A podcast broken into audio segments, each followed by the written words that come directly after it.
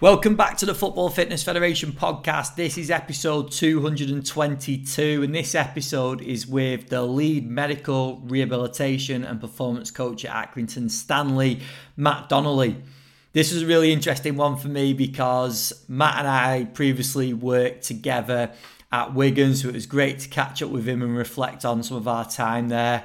We spoke about his career we spoke about some of the experiences that he's been through with different clubs and a number of different clubs and squads across his short career so far. We talked about the difference between academy, pre academy, right up to first team as well, working with different ages of players. We spoke about sports science on a budget, how to handle that, how to get around that, how to make the most of um, that situation. We spoke about keeping a squad fresh across the season and a big squad at Accrington as well with the demands of that league, um, a very demanding league with lots of fixtures. And then we also touched on managing long term injuries, which I know they've currently got at the club. So, how Matty goes around that, with it basically just being him um, in that role as well. So, it was really, really good to catch up with him. Matt's a great practitioner doing some incredible work. So, it was great to catch up and reflect on some of our time that we worked together.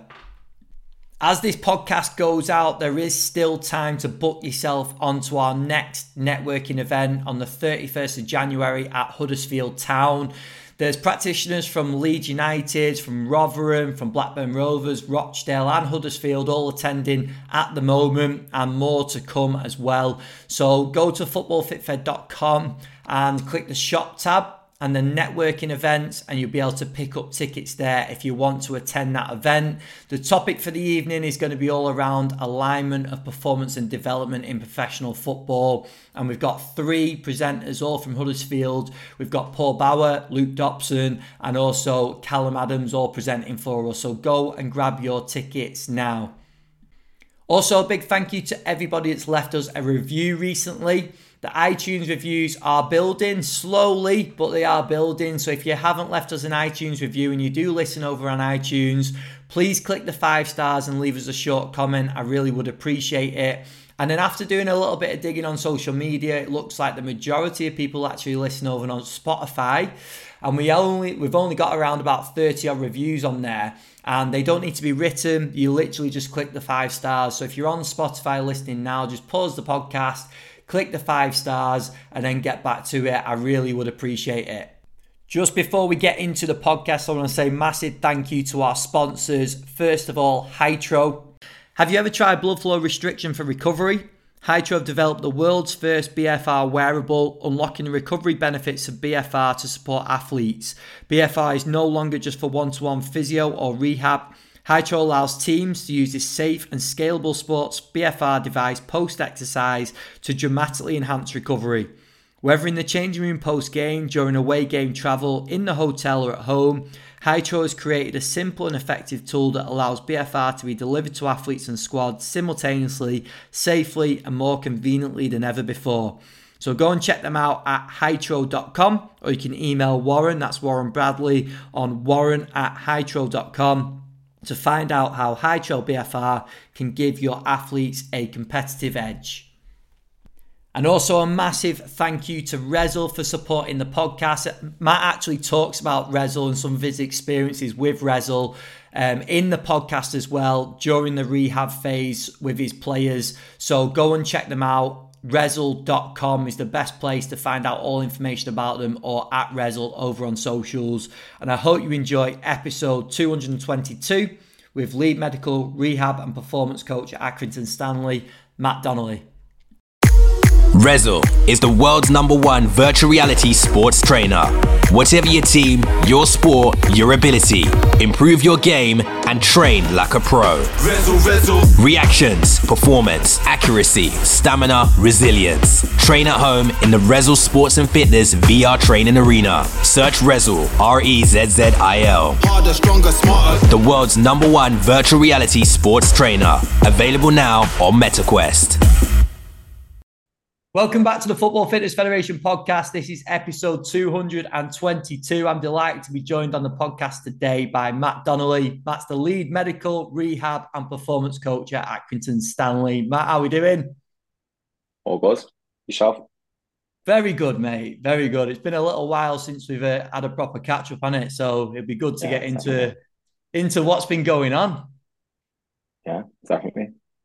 No, thank you for coming on, mate. I appreciate it. We um we go back a little way, don't we? Because we we spent a bit of time together at Wigan, which I'm sure we'll cover in a little bit. Um, yeah. I've also Some mentioned is what some cold nights on the Astroturf and rainy days moving off goals. Yeah. Yeah, there was, there was. I'm sure we'll get into a bit of that in a little bit. But um, I've just mentioned your role at Accrington now. But take us back, mate. Give us the story. What what's led up to this role? Yeah, so um, I went to Edge Hill University, um, studied sports therapy, um, and on the on the um, degree on the placements, I worked at Liverpool's Academy and um, also done like a like an international academy and from them placements that sort of guided me into the roles where I stepped into pretty much straight out to um, graduating. So uh, I worked for a team called Airbus UK, who play in the Welsh Premier League. Um, but that was through my placement provider, Richie Partridge, who was um, the physio at Liverpool's under 21s. Um, just sent me a text one day saying, Are you free to cover some game? And I was like, yeah, that was keen as anything, wants to do anything to, to like try and impress me, provide then. And uh, before I knew it, I was uh, meeting a, a, group of lads just in North Wales to try to press that in a way. Um, so pretty much a couple of weeks um, in my third year it was, so I was, I was on placement waiting for the team. No one knew there was a physio bag turned up and I was running on in front of a couple of hundred people. And, and then somewhere in Wales. Um, and then also that year, as I said, on the international um, football like academy run by a couple of coaches um, who also worked at Wigan. Spent two weeks with, with them, got on really well. And um, again, just after graduation, there was a, a post came available at Wigan.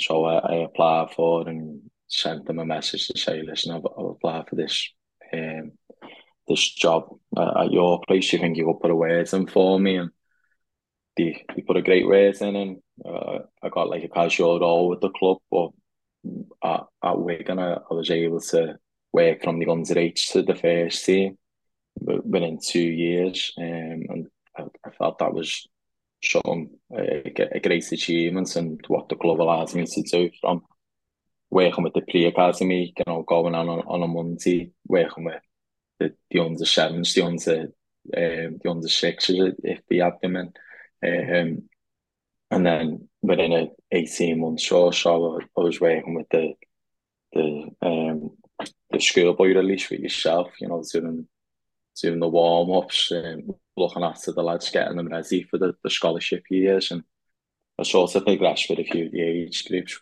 into the scholarships in Paul Billington out with the 18s and then the 23s physio left, so I, I got asked to step up. So we're in the same week of working with the under the under eight. So I was working with the under 23s and there was a time where we um we had to go go in over Christmas and I, I remember saying to Russell Russell who was the, the head physio, I was like um, you, you know, that's New Year's Day, don't you, Russ? And he was like, yeah, yeah, come in, mate. And I had some plans, and I was like, well, that's okay.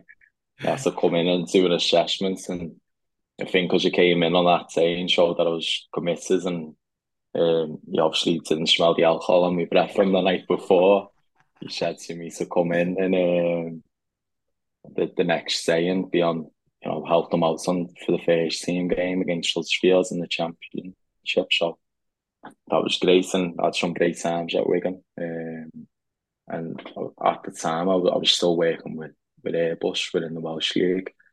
And then an opportunity come with um, Bangor City, who was um, turning full time the next season.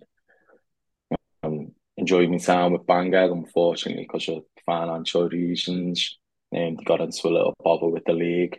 Um, but they, they also qualified for the Europa League then the following season. So it was a bit of a, a kick in the teeth. And um, from Bangor, the opportunities came up to go to Accrington.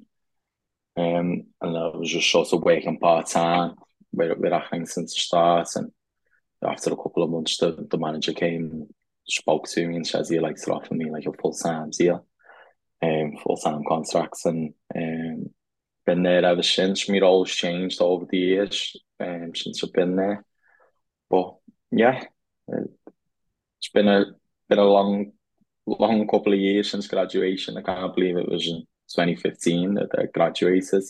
So I can still remember the, my graduation day. But yeah, it's been a long but short road as well. Well, across that time, mate, you've not only obviously worked with a number of group of players, but different ages. Like you said, under well, if we go right down to pre-academy under six, right up to yeah. up to first team level. What's the the experience been like between that when you're taking those really early academy ages, working up to first team? What's been some of the key differences for you? I, I, I keep saying now because I, I still work with um, with, with Everton's academy to keep me to keep my hands in. Although I'm full time at Accrington, uh, I still like to work within the academy setting because I say it, I say it to a lot of therapists and physios who meet children are one of the hardest um, clients to work with in a way because they don't fully understand their body yet. So they're telling you that they've got a sore hamstring, but the, the holes in the quads, um, they don't really know the body and some of the tests what you do to sort of eliminate a few things. You'll say, yeah, that's sure. And that's nothing to do with the injury of what, what they've come to say. So working with the younger age groups, I, I do find it um, more challenging in that way. But then it, you've got to adapt to what you're doing. Um, and then working in the first team environment where winning's everything and that that three points on a Saturday, you know, it, it means a lot to everyone who's around there and it almost sets you up for the weekend. If you lose in the change changing room, it can be a lot a lot harder. And, and you know, people's jobs are almost on the line. And then you can go back into the academy setting where the you know the kids are just running around and the they're still they're still full of energy after the game and they won't be able to tell you on the Monday morning if they won or they got beat on the on on the weekend or mm. you know that they scored too and it doesn't really matter. So um yeah it's it's great to have both sides and it's it's great to work all the way up and at the moment in, in League One. Some of the, players who we've worked with, like Kyle Joseph, um, Jensen Weir, you know, all coming through the academy and you're seeing them develop from a, a young age into being a regular starter in the league. And um, you know, it, it's great to see that and it's great to have that connection with the players and especially when you come up to you and you say, "I am Matty, how you doing?" and you think you might have played a, a, a tiny, tiny part in their career, but they're still coming up to you and speaking to you. So, you know, it, it's great. Yeah, hundred percent. Because that that especially for coaches early in the career, it's a, it's quite a hard one to get the head around, isn't it? Because everyone thinks that nat- natural progression is to go academy, get experience at academy, go through to first yeah. team. But I think what you're talking about there, it's it's still picking up different experiences, isn't it? Like first team, very much on results. Like it has to be based on performance. That's just what first team is. And I'm sure we'll get into it, but the amount of games that you're dealing with, keeping yeah. players fresh across across the whole season, across the squad. Whereas academy, very much focused on development. And like you've mentioned a few players there that, that we work with, like you see those players develop so much over like a short amount of time as well, don't you? It's a it's a place yeah. where as a coach you can be quite creative, I think, as well. So exactly. it's really hard to decide what, what, sort of path to take, isn't it? But I, I really like the, the fact that you you sort of keeping your toes in with both. Yeah, then and he, even at the start, as, as a, when I was working with Airbus, pretty much straight after my graduation, um, when you were speaking to everyone on graduation, say they'd be like, "Oh, what are you doing? What are you up to?" And I was like, "I'm working with team in Wales. We just qualified in the Europa League um, qualifiers, so." five days after my graduation, I, I flew out to um, Croatia for the, the, first round game. So it was, it was unbelievable to do that. And then the, the week later, you're back in the academy where there's not that much pressure, but I've just been on a an international flight to, to a different country and um, it's a really big high prize. If we was have won that game, it would have been, you know, career changing for some of the players. They would have been more in the spotlight and um, to get that extra win bonuses and stuff for them players, it, it's you know they they're still working. They were still semi-pro footballers, so getting a win bonus for them, you know, can help pay their mortgage. And then, as you said, dropping back into hands to the academy where there's a little bit less pressure on the results and it's just more about making sure the player develops as a player, as you said. I've said before that, like across these few years, you've got a lot of different experiences. So, if I was to say, if you were to speak to a younger coach, what would be your advice to pick up experiences like this? Because it'd be very easy to sit in one role, wouldn't it, for five years yeah. and see those five years go by in a blink of an eye. But you've you've constantly like put yourselves in experiences that are very very different. So, what yeah. would your advice be for someone like that? I, I think, as I said, my, my sort of career started when I, I was in university and I came from placement providers and when I, I, I have quite a good relationship with UCLan and get students in a lot of the time, and I say to them, don't just have this as your placements, go out and um, go and do other placements alongside this. Yeah. And you meet more connections and, you know, going to events such as yourself, speaking to um, different people. And that's how sort of some some events and some um, some opportunities can arise is just getting yourself out there and, and speaking to different people and also don't be scared of taking something on. I, I've done American, I've covered American football games. I, I don't really know too much about the sport, but it was definitely great to it and um, it was definitely interesting to watch and just observing how people do different things. Mm. Um, but it, it's definitely getting out there, speaking to people, and, and also just being being yourself in front of someone as well. Don't be trying to overshow or overboast. Just be yourself in front of someone, and they'll go, you know what? Yeah, I like him. I'll ask him to. Does he want to come back and do this? So you just got to be be yourself, and I say to the students quite a lot. Don't be a dickhead. Just be yourself. Don't yeah. try and overshow and you know do everything right. Yeah, definitely. You said before about the your roles changed across your time at Accrington. So going in, yeah. I think you said you went in initially casually, and then obviously it's gone yeah. the full time role now. So, but can you give us a little bit of detail on how yeah, that transition? Yeah, the, I, I got a message on um, LinkedIn of the the physio at the time. It was Paul Caton, um, and he obviously seen my profile and seen that I had first team experience as well as like a, a, a academy experience, and he the at the time Accrington just got promoted into League One, out to League Two, and um, obviously it's well well documented that Accrington haven't got this uh, um, large amounts of money. So when I when I spoke with Paul, he was like, "We can give you X amounts of money from the first team, and you can top the the rest of your money up with the academy." So just doing hours with them, and as he said it, I just kept on going in and he was like, you don't have to come in on this day. And I was like, no, no, I, I want to come in. I wanted to impress, but I also wanted to learn as well. I wanted to be in other environments. Um, obviously, that, that has a lifetime. I, I wouldn't have been able to carry that on for, you know, for years and years. But while I was still um, quite new into the into the industry, I thought it was a great chance for me to, to learn from someone else and to be around the first team and I said that that pays off, and the, the manager sat me down, offered me full time contract, and still, even when I, I was doing the full time work for the first team, and then was still helping out with the with the academy on a Sunday, still doing them games just to top my wages up. More importantly, but also to get experience and to keep to keep my hands in it. Um, and then the the following season, I was thrown in at the deep end. The the club decided they wanted to do it under 23s for the first time. And then the head physio also left. Um, so all of a sudden, the first week back in pre-season, I'm running the show on my own with an extra squad. So at that point, I had almost 30 players um, on my own. I had to get the students to help me quite a lot.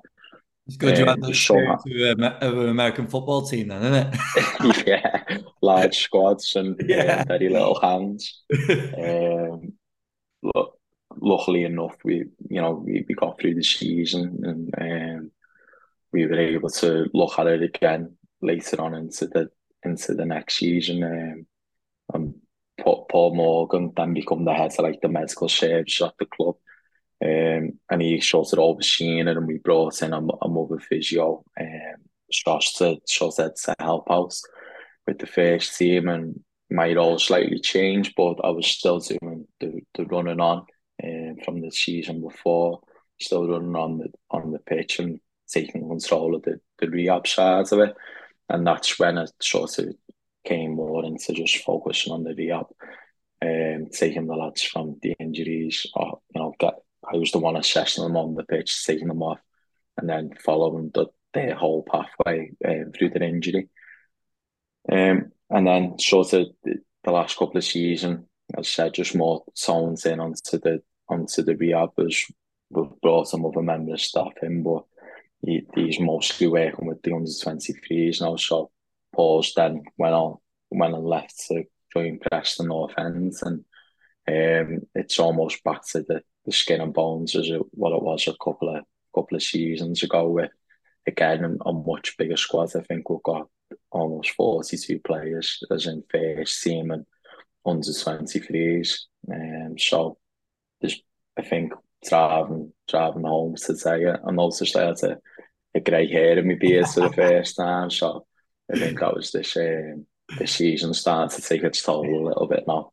a lot of people listening, when I read your title out, lead medical, rehab, and performance. Obviously, there's some clubs in positions where they'll have numerous staff on on each one of those titles, but it's just real life, isn't it? With with football, that yeah. someone like yourself is going to be spinning a lot of plates. One thing that comes to mind straight away is managing your time, not only with with the responsibilities that you got there, but also like you mentioned, the amount of players that you're dealing with. So how do you go about that? Um, yeah, it, it's, I don't think there's any formula to sort that. Um, my phone's busy as soon as I wake up to, to when I go to sleep. There's there's always a player or someone asking you a question about about something. Um, as I said at the club, I, I'm the one who's managing the GPS as well as the the protein supplements. So that's two more companies where we need to liaise with them if anything's going wrong. Um, or need to order more bits, and then the, we haven't got a chef at the club like many other clubs, so we, we use a company um, who to provide meal preps, and again that goes through myself. Um, so the food, the GPS, the supplements is all coming through me as well as my normal job of um, creating the rehab plans as well as sorting the students out when we're going there. Um, and then alongside all that, I'm doing my masters as well as long working with Everton. so um, if if there was eight days in a week, I think I'd still be busy. Um, but at, at, the end of the day, I'm I'm working in the industry what I, what I enjoy and I can see you know what, I've got an end goal in, in the game, and that's what I'm always working towards. Because, well, you know, although it, it can be busy at times, that there is a lot of time, time where you can't get things done. Um, and it's always remember to, you know, to check in and to have yourself at the forefront and, you know, look after yourself as well as looking after everyone else. And it's just doing the best what you can do in the time you've got. Um, and I think when you're in them sort of situations the people around just see how hard you work. So no one's ever going to be coming at you to say like, why haven't you done this? Why haven't you done that? I think people who know you and um, are working alongside you understand the, what you're going through. So, um, yeah, th- there is no formula to managing it all, but there are ways to manage it better. Because you consciously or subconsciously, you must have created quite a few sort of systems within your workday. of yeah. of dealing with the amount of work. Like you mentioned, probably only some of the roles that okay. you actually take on and responsibilities throughout a day. So there must be quite a lot that you've sort of developed and put in place where you're like, I have to have this in place for me to deal with yeah. everything. Because then, then also the stuff that you can control, isn't there, that you know that's coming for the day, like a player yeah. coming in for a rehab session or whatever it is. But then there's also going to be things that happen that happen on that day that you have to react to. Yeah, definitely. So, definitely yeah, go on. Sorry. Go on. No, they, having the students on board, obviously, with being such a small department, they can take quite a lot of the loads off themselves. And by send, I send my rehab programs out over WhatsApp and to the to the players at the start of the week, and it's almost they know what they're doing. So as long as they they read that they have to come in at such a time for treatments and at that this time they have to go to to do the pre-op and then this time that's when they actually do the rehab sessions and that's what it consists of as long as they've had a good chat with me, they've got some sort of ownership on, on that session and what they need to do.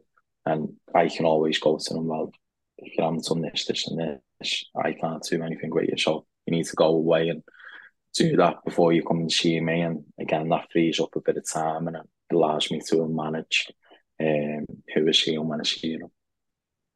Yeah, quality. I wanted to touch on this and probably cover a little bit of our time at Wigan as well. This as well, um, but a bit of sports science on a budget because there's going to be a lot a lot of coaches out there that haven't got the the millions to spend.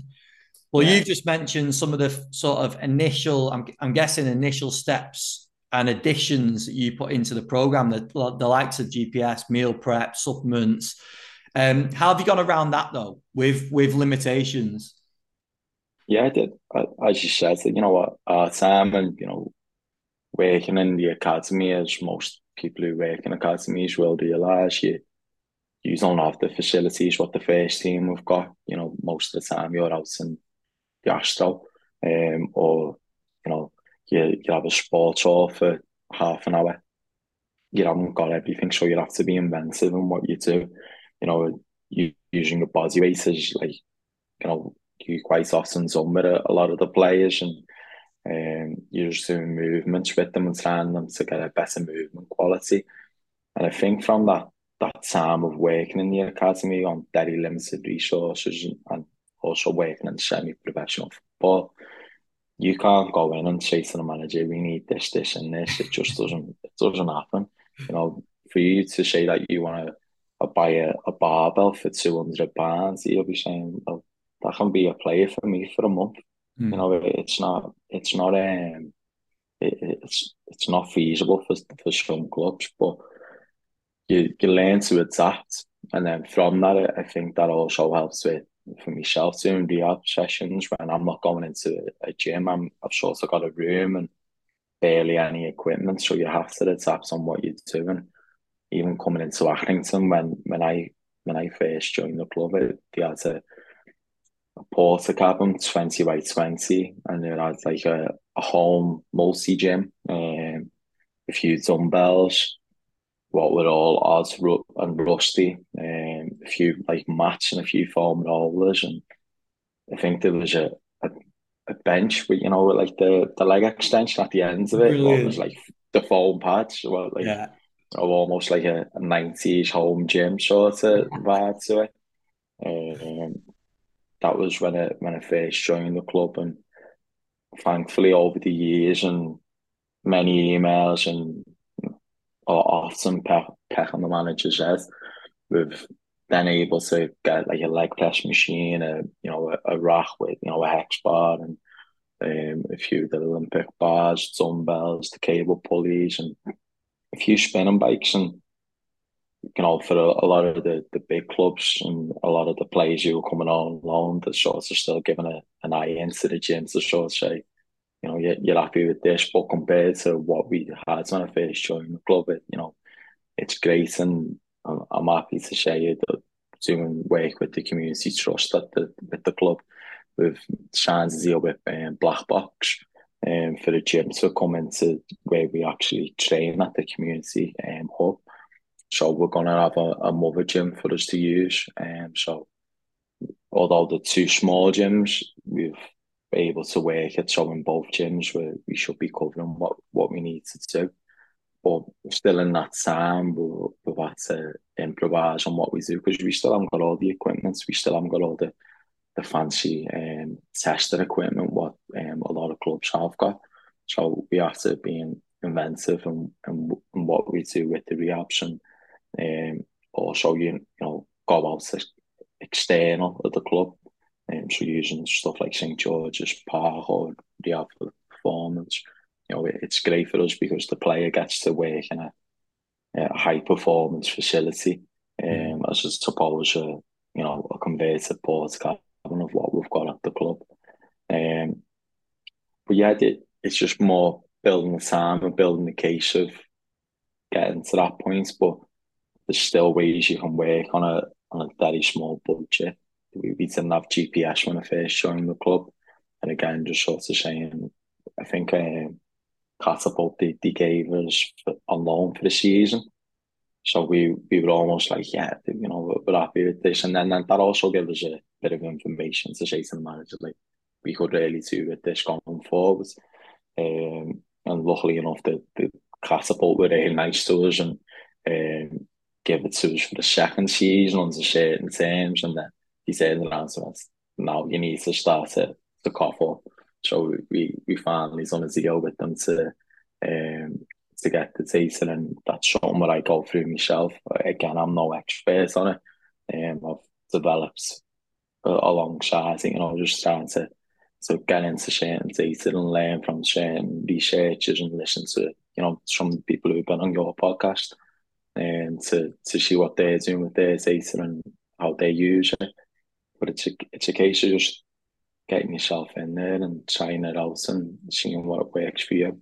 Again, I, if I was to move on to higher clubs, I wouldn't be near any of the GPS mm. data unless it was for specifically a rehab session. But I think it's good to understand the roles of different people in a club. So when you're working for with someone, you can maybe give them a hand, or you know, you'll have a better understanding of how a club works.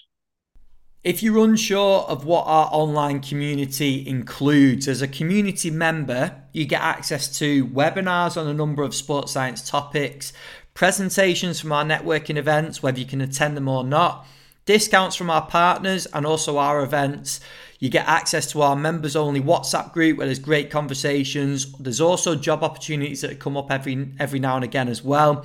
There's access to Q&As from a, a number of different coaches and a community of coaches right around the football world, literally every country you can imagine, all available on the community, all for only £4.99 per month. So if you're not already a member of the community. The good news is you can sign up for a free month, for three, a free 30 day trial to see exactly what it's all about by going to footballfitfed.com. Click the community tab, sign yourself up there. It'll give you one month free. After that free month, like I said, it is only £4.99 per month going forward, and you get continued access to everything I just mentioned. So go and check it out. Here's part two of the podcast with Matt Donnelly yeah, you again picking up so many experiences in that role. But I think it's really interesting, isn't it? Because we talk about like different facilities, and obviously you've named like sort of rehab for performance, world class facilities that players have access to.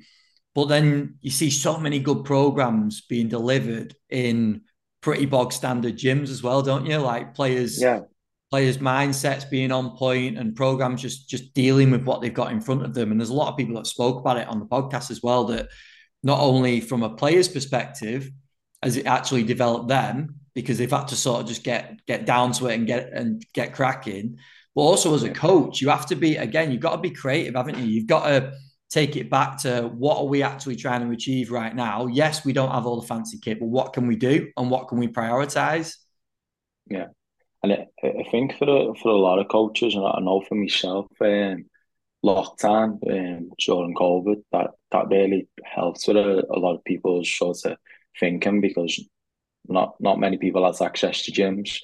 Um, so you have to think of new ways on how you could possibly get that load, how you can stick that exercise down so you can do it at home on the stairs or something. You know, I, I think that sort of, you know, jogs a lot of people's minds into sort of stripping things back and maybe thinking like I had an Achilles rupture just before COVID and working throughout COVID where we have no access to gyms and um, how we had to use different sort of to ways to, to combat it. Um, it, it was, it, I think lockdown for me, it, that really got me thinking about, right, how can we do this exercise without the equipment?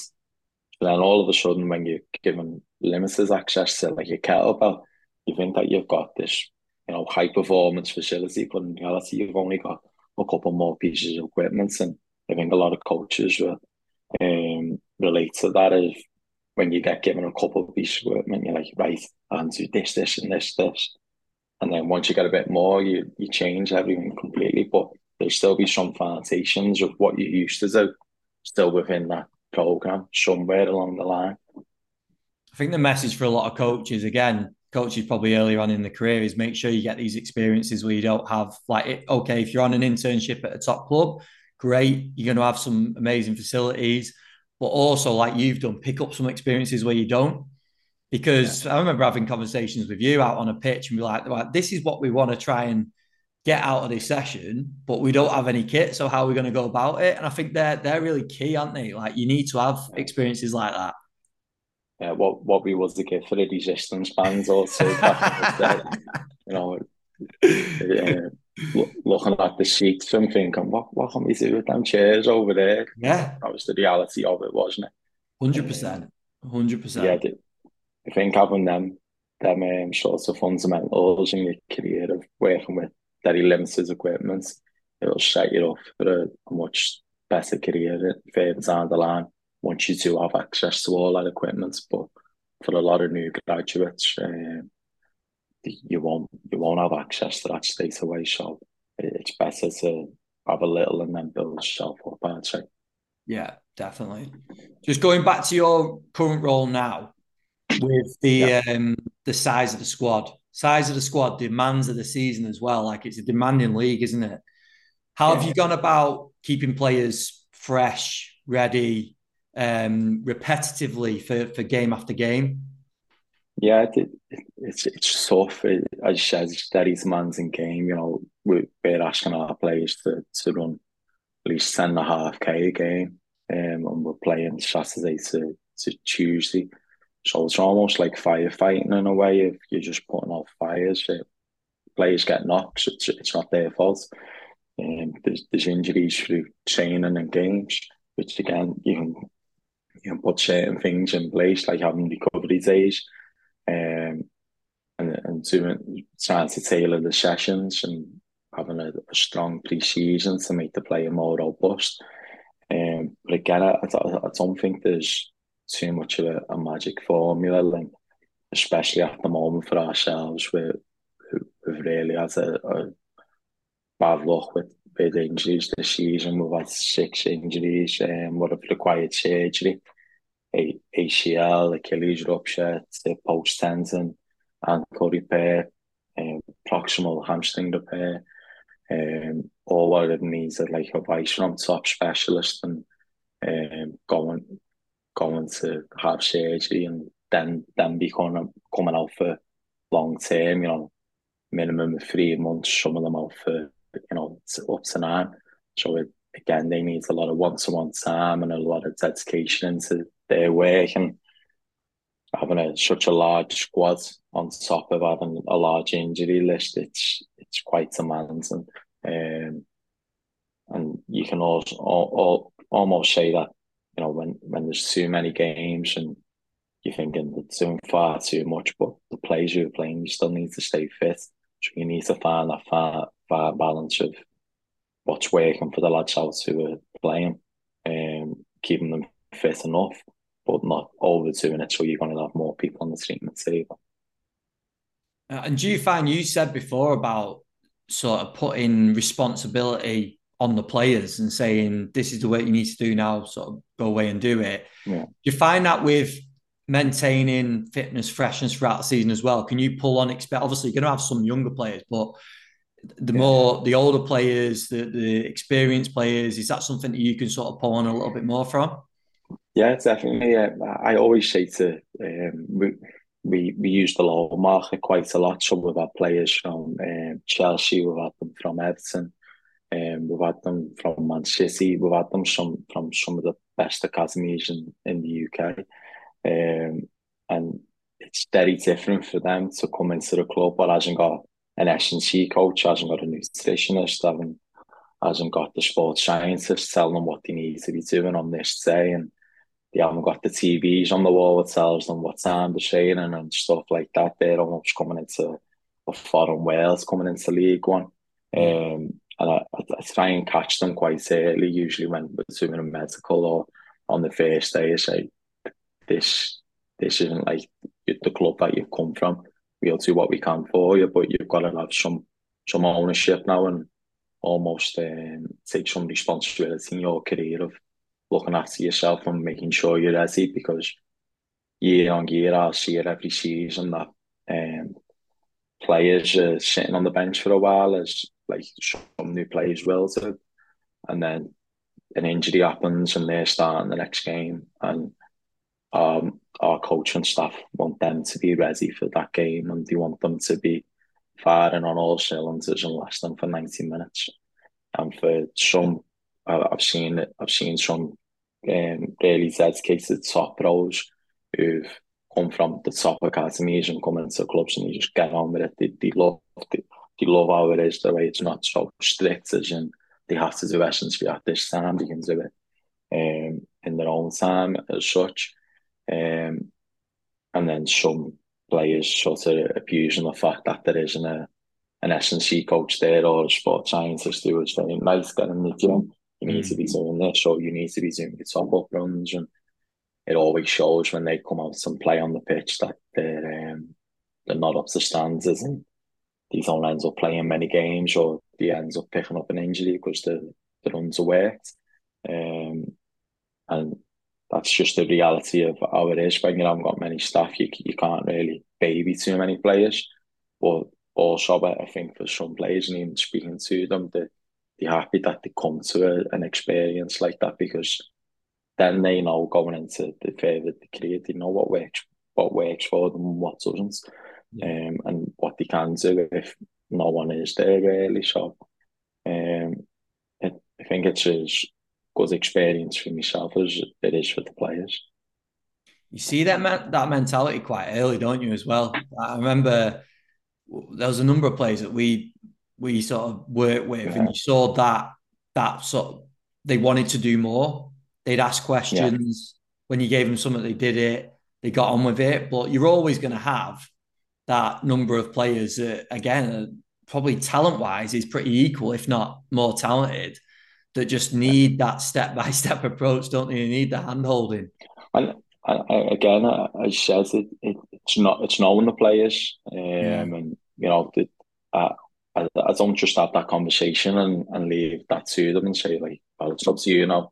You know, from getting the deep end, like sink or swim.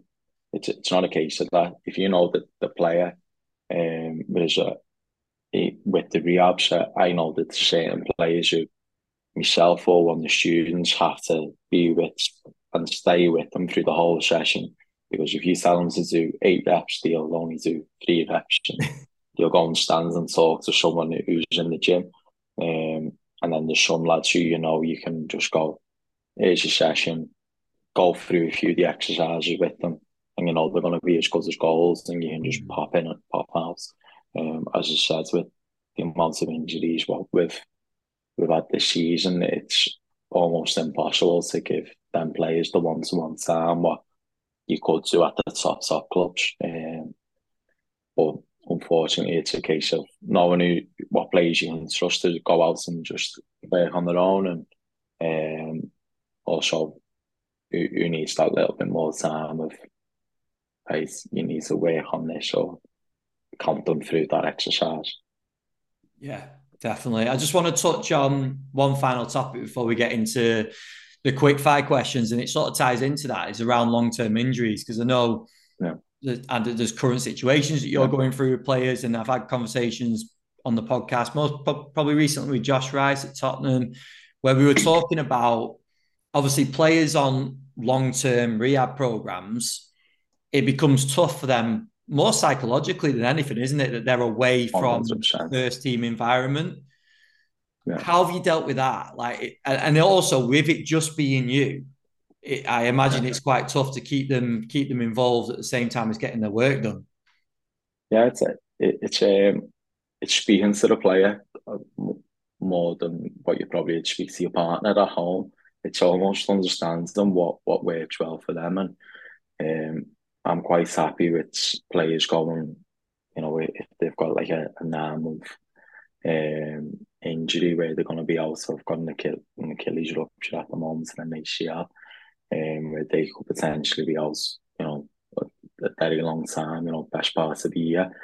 Um, it's letting them, you know, almost go home and relax as well as when they're in, in the gym, you know, you're working hard, but I've, you know, you know, the, the guys at, at Rezzil, I've worked with them during the, the rehab process of trying to keep it fun and interactive. Uh, as you know, we haven't got all the equipment, but there's people who have got equipment, and when you reach out and you speak to people, the more them forthcoming with allowing you to to use their equipment. And luckily enough, over the years, uh, I've had connections at Blackburn and and Everton and Wigan where they've helped me out with um, long term injuries and for the player, as you said, psychologically working in a new environment and um, using different pieces of equipment. They love it because mm.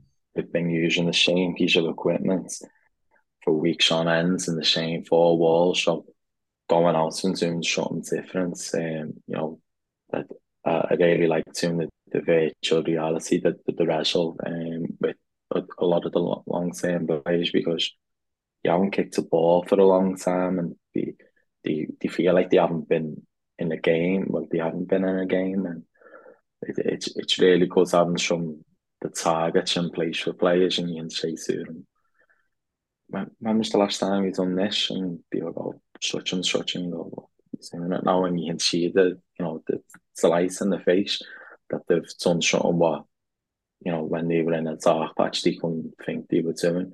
And yeah. it's something as when they're in a cast or in a boot, getting them to walk normal. Mm. Um, and then when there's lifting, you know, almost twice the body weight on a certain movement, you go, do you remember when you you, you were struggling with walking when you came out of your boot? And sometimes the players um, they forget where what a certain punch they was in the rehab, and you'll get you'll get frustrated, and you'll go, they have like a little setback, but you go, Let, let's let's bring it all the way back, and let's look at what you used to struggle with, you know, before the before the surgery or you know, the very first part. You remember when you come to this, and it's almost checking in. But I think um, understanding the players massive part of it, um, and also understanding your limitations, as in what you've got for um, staffing wise, and also what you can do for the player. If you think someone else is going to be shooters or um, they're going to have better equipment, what's going to give you better feedback reaching out to them say, listen, I want to do this with this player. Is there any chance we could use this piece of equipment to do it? And I think, you know, a lot of people within the football see the good people, so they will help you out if they can. Definitely. Quality, mate. Really good.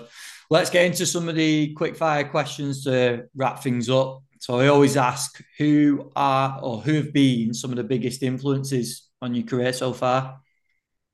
Um, strangely enough, I've, I've known for a while I wanted to, to wear him football, but I've also known for a while I weren't very good at football. So um, I knew that it had to be in a different capacity in some way. And I, I used to, I'm still season tickles at, um, at Goodison.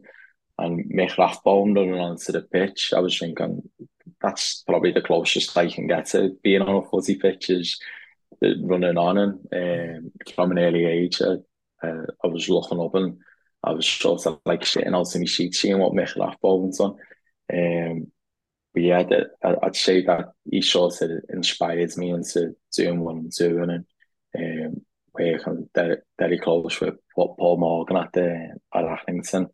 he sort of he showed me sort of the emotional side of the uh, getting to know the players and almost just doing everything he can to get them right, but putting the player first rather than the club first.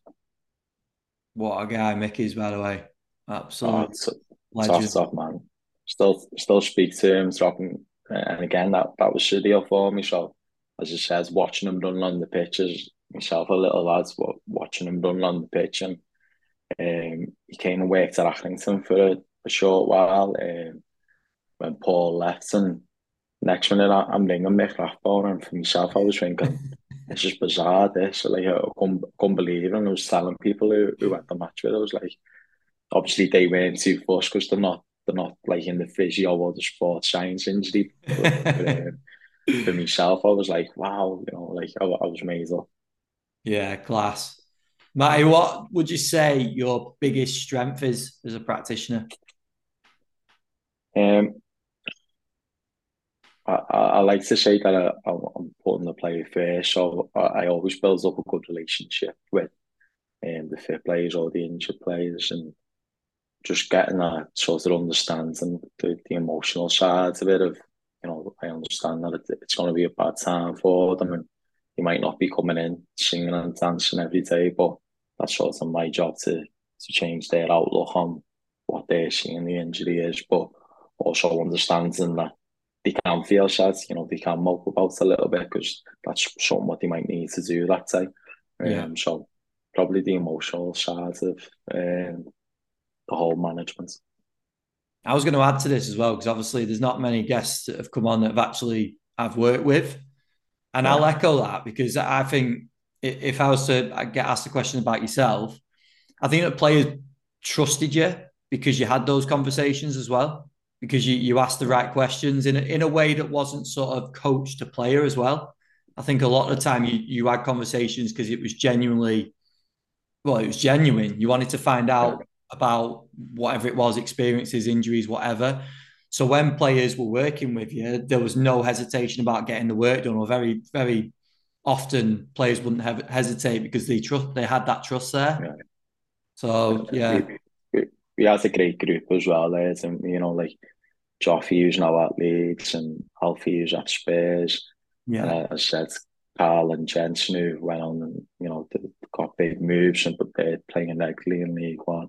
Sean McGurk, James Carragher, you know, like players who are going to have a, a very good career. I think we were, I think, very lucky to have some of the players in the academy there and they were all uh, now top pros and at the time they were development to be that. So almost easy to work with them, wasn't it? Yeah, yeah, hundred percent. Really good group. What would be your top advice if you were able to speak to a younger Matty, maybe just coming out of university? What would be the top of career advice for yourself? Um, good question. To be fair, I think just getting the experience, maybe branch out into t- different sports. So obviously, I, have always had that almost like a, a, laser focus on working in football. So, okay, I've done a couple of games for other sports, but maybe to branch out into athletics or something, just so I can see a different injury, uh, industry, sorry, um, and see how they work.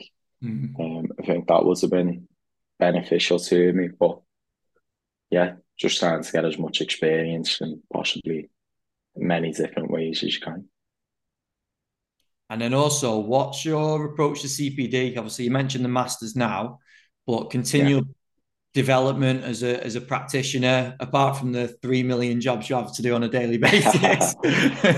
well, yeah. how do you approach that? I, I, listen, you know, I've probably listened to most of your podcast that I class that as like a CPD because you're learning off of people. Um, and I, I, I tend I'm quite a visual learner, so if possible, I, go and watch. Um, I've been into four four surgeries now, so I've been lucky enough to sit in and watch what a surgeon does. So I've had that um, sort of understanding of what actually happens during the surgery. Mm. And then when I'm working with the player, when a player says to me, "Oh, this is sore," I can say, "Yeah, that's because he was smashing it with a hammer in that part, and the shot actually screws into that part. So that's why that's going to be a little bit sensitive. Yeah. Um, but yeah, just trying to do as many courses as you, as you can, and again, that can be a great time to, to network and get speaking to people. Like, um, I've spoken to, to many people who you thought they won't um, they won't message you back because they're at you know top top clubs.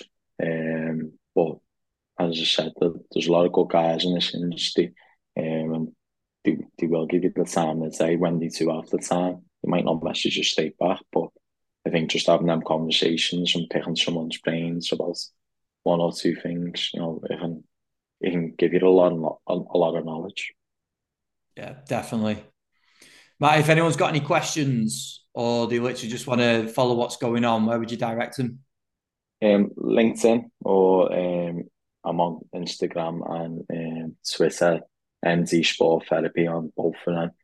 Um, I, I've had it before in the past, plenty of you know students or and um, people thinking about going to university, dropping me a message and speaking to me. Um, and as I said, uh, I've had good relationships with universities about placements. So uh, I might have said no to one or two people because we've got the students in, but there's always a time or a place when we can get people in and I can speak to people, no problem. Class. Really appreciate you doing that, mate. That was top to catch up. And uh, yeah, we'll stay in touch. Yeah, great. Cheers, Rafa. Well, that was great to catch up with Matt. Really appreciate him coming on. We the reflection on our time at Wigan was great because we really while we did have some great staff and some great players that we were working with as well. So it was really nice to reflect on that time. And it's also great to see people like Matt going on and doing so well with their careers. And I'm sure he's going to go on and do some really good things as well. So, really good to catch up with him. I think we covered some really good topics as well. In terms of takeaways on this one, I love when he said about kids not understanding the body. So it challenges you in a slightly different way as a practitioner, coming holding the hamstring and talking about the quad, for example. I think it's just a, a different way of that working and, and working with different ages can give you different experiences like that. Doing extra as a practitioner as well. Obviously, Matt has picked up a number of different experiences with different squads and teams, and he's done that by putting himself out there and going above and beyond. And I think that's a really important message for practitioners as well. I think he mentioned about uh, his hat when he got hired at Accrington about the coach mentioning that he had both first team and academy experience and that came from doing that extra work. So I think that's a really important thing to think about. When you're picking up experiences earlier on, it might seem like you're just doing it for the sake of it. Think about your CV, think of how that looks, think of how that makes you stand out against other people that might not have different experiences. So going working in the Welsh the Welsh League, we're going working with semi-professional clubs, academies, even amateur clubs, go and pick up different experiences. And then also giving players ownership. I think it's a really another really important factor that Matt talks about. Obviously, the size of squad dictates that for him. I think it's something that we need to consider anyway, though. Teaching players, educating players, and giving them a bit of ownership on the program not only will increase buy into the program, but also you'll learn a lot of lessons from players along the way as well. So, Brilliant stuff from Matt. Really, really enjoyed the chat. Go and check him out. He's on LinkedIn. You can search his name. Donnelly spelt with an E, so D O double N E double L Y. Or you can go and check him out on Twitter and Instagram. The tag is both the same, so it's at MD Sport Therapy over on Twitter and Instagram. And also, Matty mentioned his experiences with Rezzil in the rehab process. Go and check out the work the guys are doing at Rezzil as well, doing some brilliant work with loads of teams in football from different sports now as well, and the technology is coming on all the time. So go and give them a follow at least over on socials at Rezzil, or you can go on the website rezzil.com for more information about how they could potentially get involved at your club as well. So a big thank you for listening to the podcast. Please go and leave us a review either on Spotify or iTunes, and I will speak to you again next week in episode 223.